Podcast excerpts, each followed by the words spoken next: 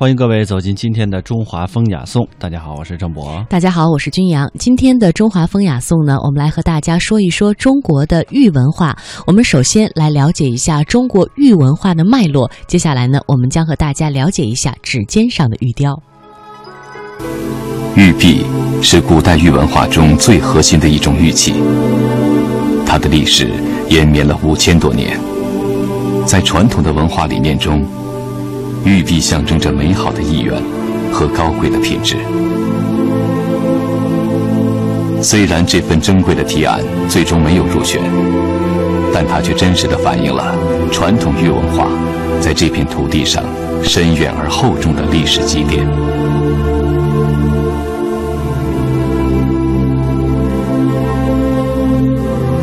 当今天的人们回首审视这段半个世纪前的往事，他们会发现，这个民族的文明似乎始终与古代玉文化息息相关。中国古代的玉器文明是一段从未中断过的历史。二零零六年九月二日，一场由民间自发组织的玉器展览在北京举行。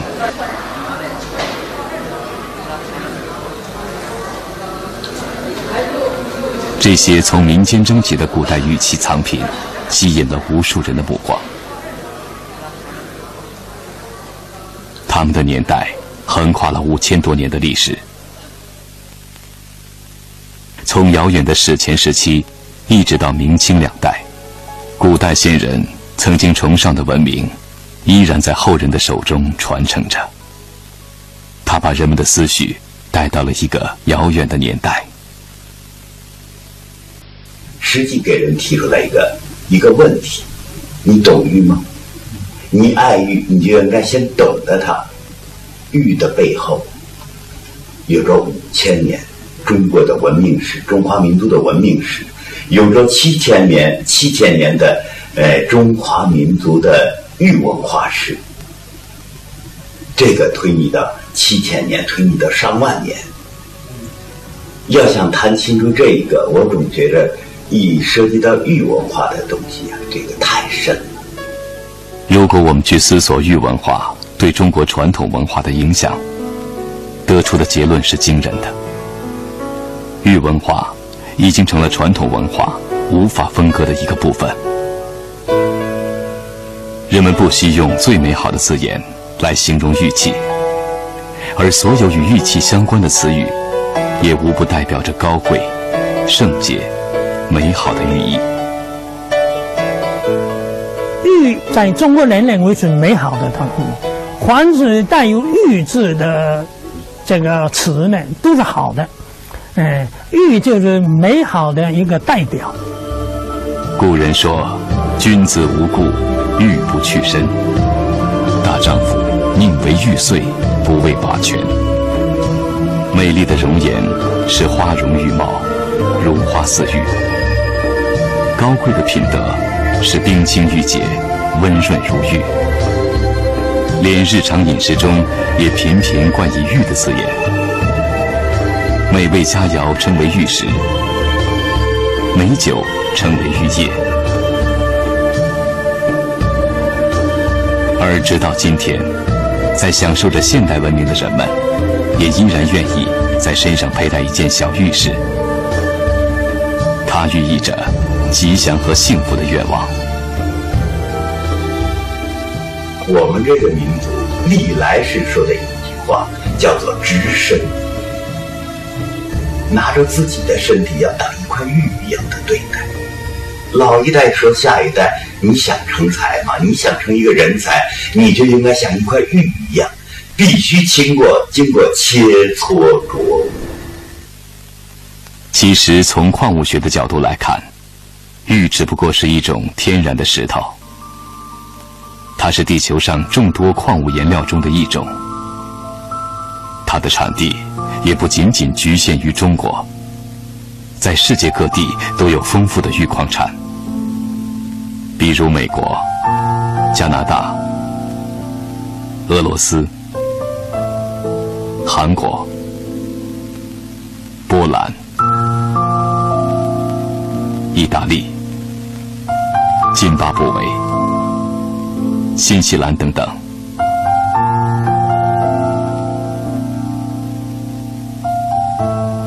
但令人不解的是，唯独在中国，玉文化从史前时期就一直兴盛不衰，传承延绵了近万年的时间。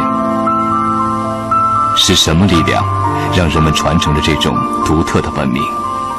又是什么力量，让人们把这种文明凝聚到天然矿石身上呢？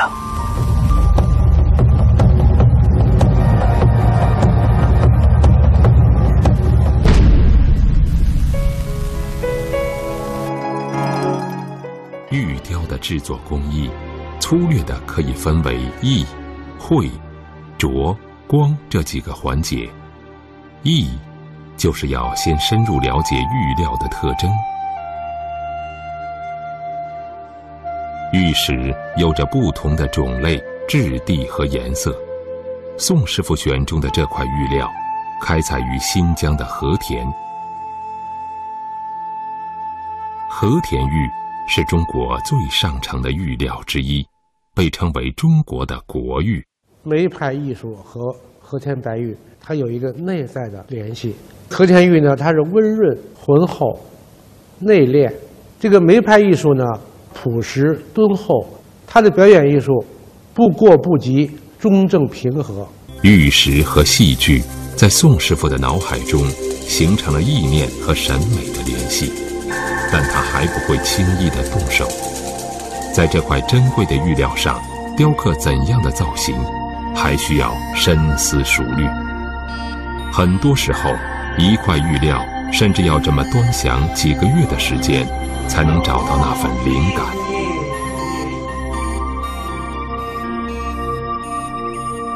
整整两个月的时间，宋世义都沉醉在梅兰芳的戏曲艺术中。从各个不同的戏曲造型和唱段中，去寻找与手中玉料形态走势能够完美契合的梅兰芳主题。梅兰芳的经典曲目众多，个个都是艳丽华美，举手投足间意韵悠长。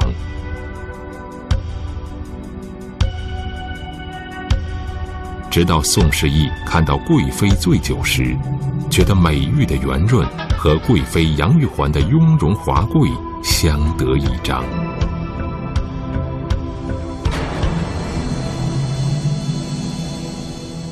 呃，这块料的特色就是表层有正面有一层这个洒金皮，做那个梅兰芳的贵妃醉酒非常合适，能够体现这个梅派艺术的这个雍容华贵。这个正好这个上面这块呢做一个凤冠，这个中间有一个白的部分，正好是这脸部。啊，下边呢做一个扇子，扇子底下有一个用用那白的做手。绘玉就是在形成玉雕构思之后，在纸上和玉料上绘制图样，根据玉料体积、质地合理布局。绘玉的笔法就是采用中国传统的白描工笔绘画，应该是细致入微，丝丝入扣。实际上，玉雕就是一幅立体的工笔画。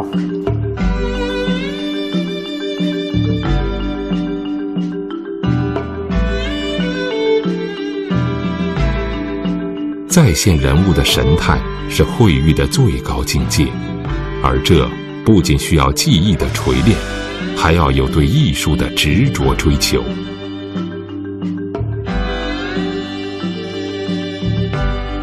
宋世义年轻的时候，其实想成为一名画家。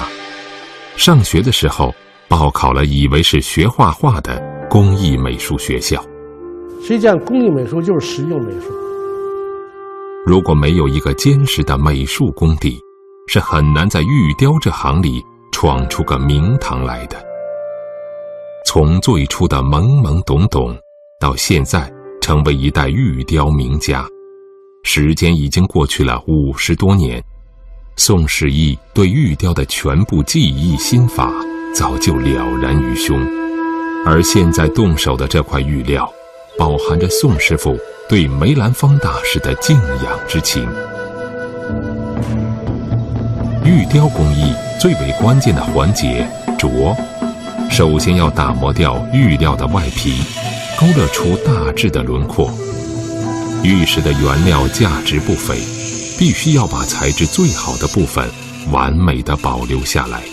玉石原料的它天然美要强调。玉雕现在的工具已经非常的现代化了，完全是电动的工具。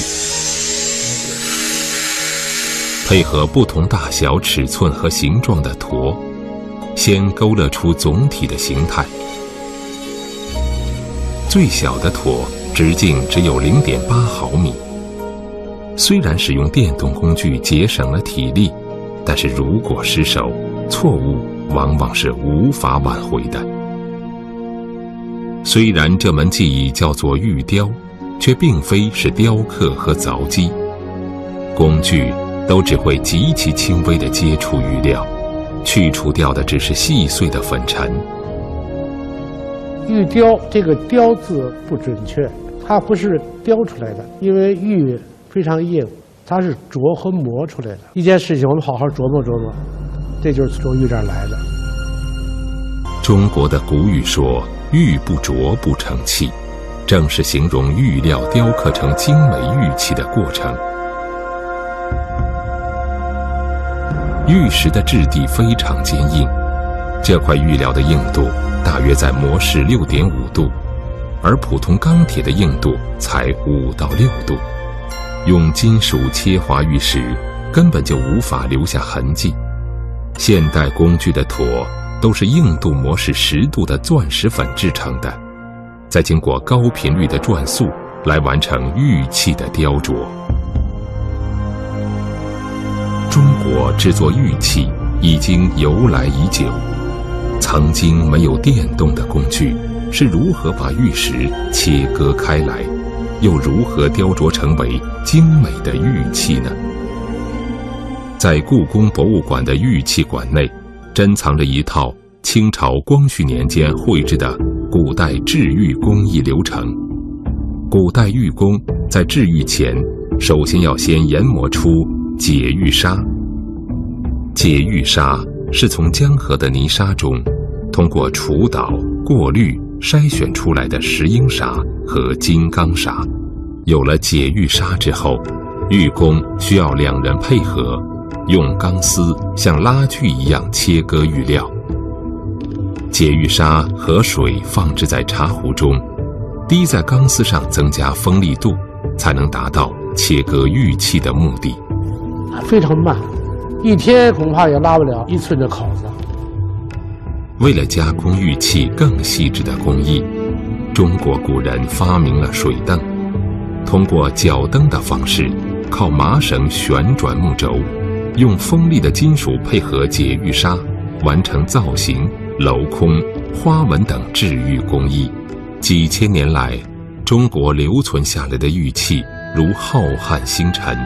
并且有众多工艺复杂、做工精细的传世珍品，每一件玉器华美的造型，都沉浸着古人的智慧和心血。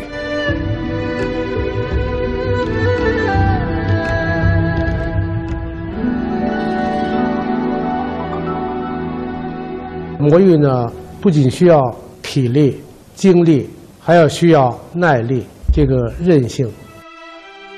中国古人手工制玉的技法，相比其他手工艺来说，是难度最高的。随着现代机器设备的出现，纯手工技法已经成为无法再恢复的绝代技艺。